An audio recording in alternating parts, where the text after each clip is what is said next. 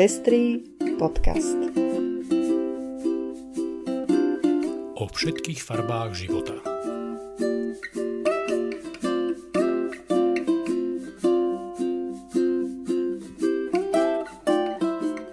Vítame vás pri 18. vydaní Pestrých správ. Toto sú témy, ktoré vám prinášame. Nemecká vláda sprísňuje tresty za sexuálne násilie na deťoch, do Polska mierí vyšetrovacia komisia Rady Európy, norský top futbalový rozhodca sa vyautoval, zastúpenie žien v politike sa zvyšuje len veľmi pomaly, Nemecká rada pre etické otázky diskutuje o asistovanej samovražde, Polský súd rozhodol v prospech diskriminovanej transrodovej osoby.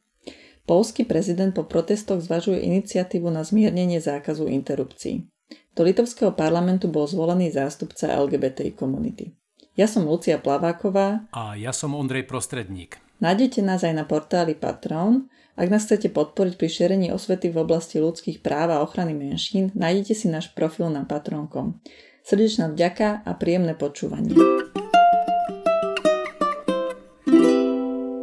Sexuálne násilie na deťoch v Nemecku bude podliehať oveľa prísnejším trestom ako doteraz – Koncom októbra o tom rozhodla tamojšia vláda na základe návrhu ministerky spravodlivosti Christine Lambrechtovej. Popri zvýšených trestných sadzbách vytvára zákon aj podmienky na efektívnejšie stíhanie a prevenciu týchto trestných činov. Ako uviedla ministerka, každému páchateľovi teraz bude jasné, že neunikne stíhaniu. Sprísňujú sa najmä tresty za držanie a šírenie fotografií a filmov, ktoré zobrazujú sexuálne násilie na deťoch. Kým v minulosti bola minimálna sadzba 10 rokov, teraz sa zvyšuje na 15. Rovnaké zvýšenie platí aj pre sexuálne násilie na deťoch. Zavádza sa trest odňatia slobody za predaj a držanie figurín na sexuálne uspokojenie, ktoré predstavujú detské postavy. Mení sa aj označenie trestného činu. Kým doteraz zákon hovoril o sexuálnom zneužívaní detí, nová formulácia hovorí, hovorí o sexuálnom násilí na deťoch, a tým sa mení aj klasifikácia týchto skutkov z priestupku na trestný čin. Na dvojnásobok z 10 na 20 rokov sa tiež predlžuje lehota, počas ktorej zostáva záznam v registri trestov odsúdeného, čo znižuje riziko, že páchatelia by sa mohli zamestnať alebo pracovať ako dobrovoľníci v povolaniach s prístupom k deťom. Návrh zákona musí ešte schváliť parlament. Dňoch 2. a 3. novembra uskutoční Kongres miestnych a regionálnych samozpráv Rady Európy na diaľku vyšetrovaciu misiu týkajúcu sa situácie LGBT ľudí v Polsku. Táto misia nadvezuje na žiadosť poslancov a poslankyn Polského parlamentu, ktorí upozornili na rastúce útoky a diskrimináciu LGBT osôb v Polsku. Vyšetrovacia misia sa má stretnúť s predstaviteľmi viacerých polských úradov a tiež s polským europoslancom Robentom Briedroňom. Na stretnutiach s predstaviteľmi miestnych a regionálnych samozpráv by nemali chýbať ani neúspešný kandidát z nedávnych prezidentských volieb starosta Varšavy Rafal Trzaskovský. Na stretnutia s delegáciou Rady Európy boli pozvaní aj zástupcovia viacerých mimovládnych organizácií, ktoré sa zaoberajú ochranou práv členov komunity LGBT v Polsku. O výsledkoch vyšetrovacej misie budú jej členovia a členky informovať Kongres miestnych a regionálnych samozpráv a ďalšie orgány Rady Európy a tieto výsledky budú slúžiť aj ako podklady pre správu Kongresu o úlohe a zodpovednosti samozpráv pri ochrane osob z LGBT komunity. Známy norský futbalový rozhodca Tom Harald Hagen verejne oznámil, že je gay. 42-ročný Hagen to oznámil v rozhovore pre norský denník Glomdalen minulý týždeň potom, čo 25. oktobra pískal zápas medzi klubmi Kristiansund a Valerenga. Práve na tomto zápase bol svetkom homofóbnych urážok, ktoré jeden z hráčov adresoval trénerovi protivníkovho týmu. Vo svojom rozhovore uviedol, že futbalový svet sa musí zbaviť homofóbie. Priznal, že pre neho nie je jednoduché hovoriť o vlastnej sexuálnej orientácii pred médiami, ale keď bol svetkom homofobných nadávok na jedného z účastníkov zápasu, za ktorý zodpovedal, rozhodol sa, že nemôže mlčať. Dodal, že ten hráč to možno povedal v zápale hry a také veci sa vo futbale stávajú, ale musíme sa proti tomu postaviť. Homofóbia a rasizmus sú veľmi častými prejavmi pri futbalových zápasoch, čo potvrdzuje aj nedávny prieskum britskej organizácie Kick It Out, ktorá sa tejto téme venuje. Vo futbalovej sezóne 2019-2020 došlo podľa prieskumov tejto organizácie k 42-percentnému zvýšeniu hlásení o diskriminácii v profesionálnom futbale. 117 hlásení sa pritom týkalo sexuálnej orientácie, pričom v minulej sezóne to bolo 60 prípadov. Hagen povedal, že pre neho dozrel čas, aby urobil svoj coming out a verí, že to prinesie dobré ovocie.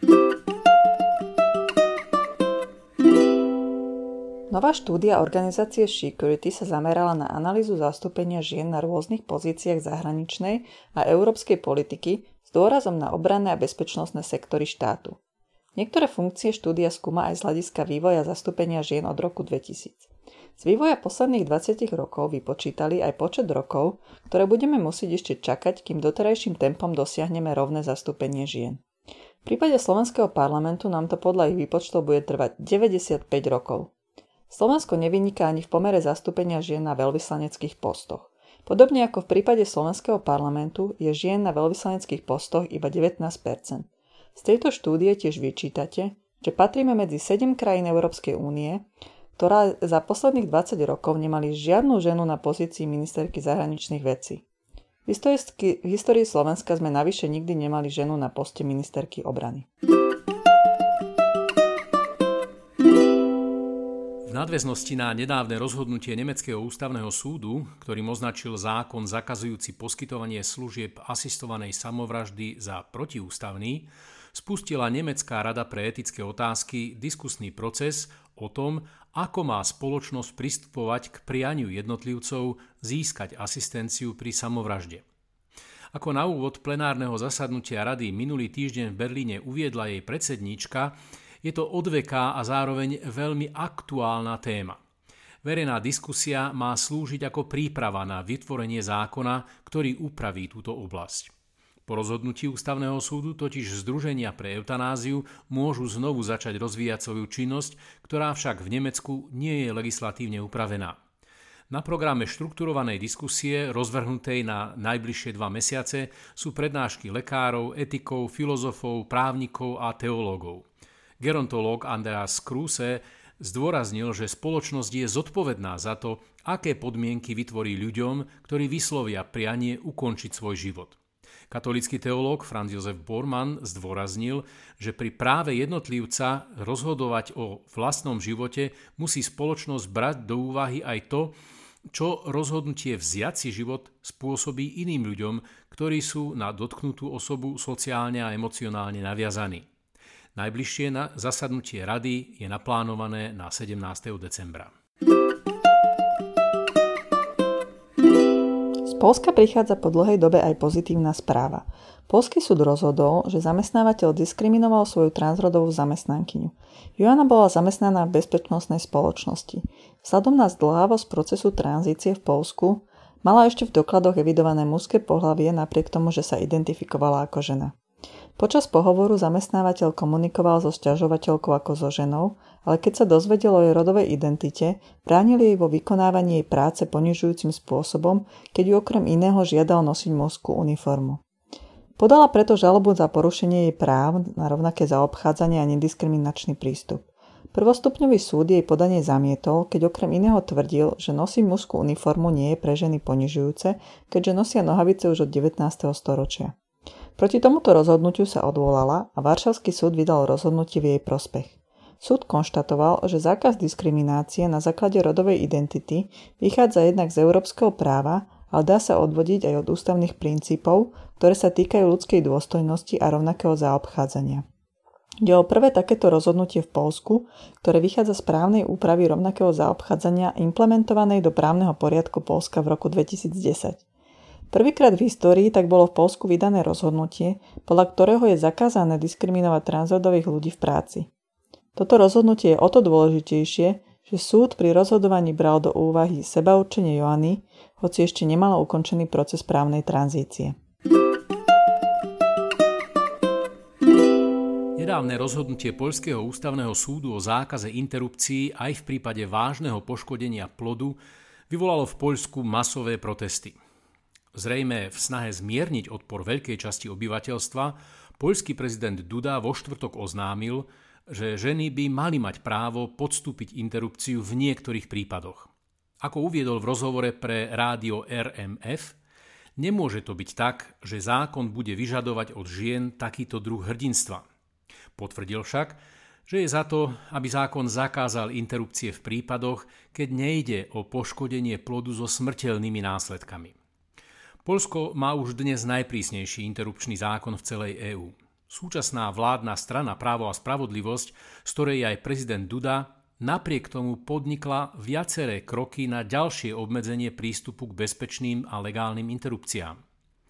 Nedávne rozhodnutie Poľského ústavného súdu, ktoré vyvolalo vlnu masových protestov, považujú odborníci na legislatívu za krok, ktorým bol obídený parlament. Politici z vládnucej strany Právo a spravodlivosť, ktorí majú významný vplyv na ústavných sudcov, sa zrejme rozhodli pre tento postup preto, lebo ich doterajšie pokusy o sprísnenie riadnym legislatívnym postupom vždy narazili na masívny odpor spoločnosti. Podľa prieskumov je 72% Poliakov a Poliek pritom proti sprísňovaniu interrupcií. Do litovského parlamentu bol za stranu Sloboda zvolený zástupca LGBT komunity Tomás Vitauta z Raskevičius. Počas svojej kampane sa pravidelne objavoval v ženskom oblečení a vo vysokých opätkoch. Podľa jeho slov bolo potrebné zvoliť drastický prístup, ako na seba upozorniť, aby si ľudia všimli problémy jeho komunity a začalo sa o nich viac hovoriť. On sám je právnikom a LGBT aktivistom, ktorý pôsobí ako člen Mestskej rady v hlavnom meste, do ktorej bol zvolený ako prvý otvorený LGBT zástupca ešte na jar minulého roka. Jeho cieľom je zlepšiť postavenie LGBT komunity v Litve, ktorá patrí spolu so Slovenskom medzi posledné krajiny Európskej únie, ktoré ešte nemajú žiadnu právnu úpravu pre páry rovnakého pohľavia. Litva je však predsa o ďalej ako Slovensko.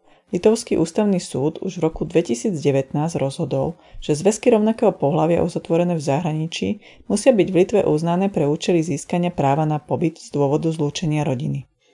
Toto žiaľ na Slovensku stále ešte neplatí. Tento týždeň by som vás rád pozval na 21. ročník Medzinárodného festivalu dokumentárnych filmov Jeden svet. Tento rok bude, ako sa dá očakávať, online od 5. do 11. novembra. Hlavnou témou festivalu je voľba. Ak sa chystáte stráviť s jedným svetom celý týždeň, viac sa oplatí zakúpiť si permanentku na 10 filmov, prípadne na celý online festival. Diskusie k filmom budú voľne dostupné zdarma. Viac informácií nájdete na webe jedensvet.sk. V stredu 4. novembra sa od 18.30 bude v rámci série prednášok neznámy My versus Oni so zameraním na vzdelávanie v prospech symbiózneho spolunavžívania a spoznávania vašich, našich susedov a susedky konať prednáška na tému Majú tínedžeri sociálny dištanc voci moslimom? Prednášať bude docentka Olga Ďarfášová, sociologička a výskumnička. Približí nám výsledky sociologického výskumu a príčiny odmietavého postoja mladých voči muslimom a otečencom z krajín postihnutých vojnou a hladom. Vedeli ste, že názory na interpersonálnu dôveru a rozmanitosť sa značne líšia medzi príslušníkmi slovenskej a maďarskej národnosti? Prednáška neopomenie aj možné riešenia v prospech lepšieho súžitia. V stredu od 18.30 si prednášku môžete naladiť na facebookovej stránke islamonline.sk. A to je už všetko z dnešného vydania Pestrých správ. Ďakujeme za pozornosť a do počutia o týždeň.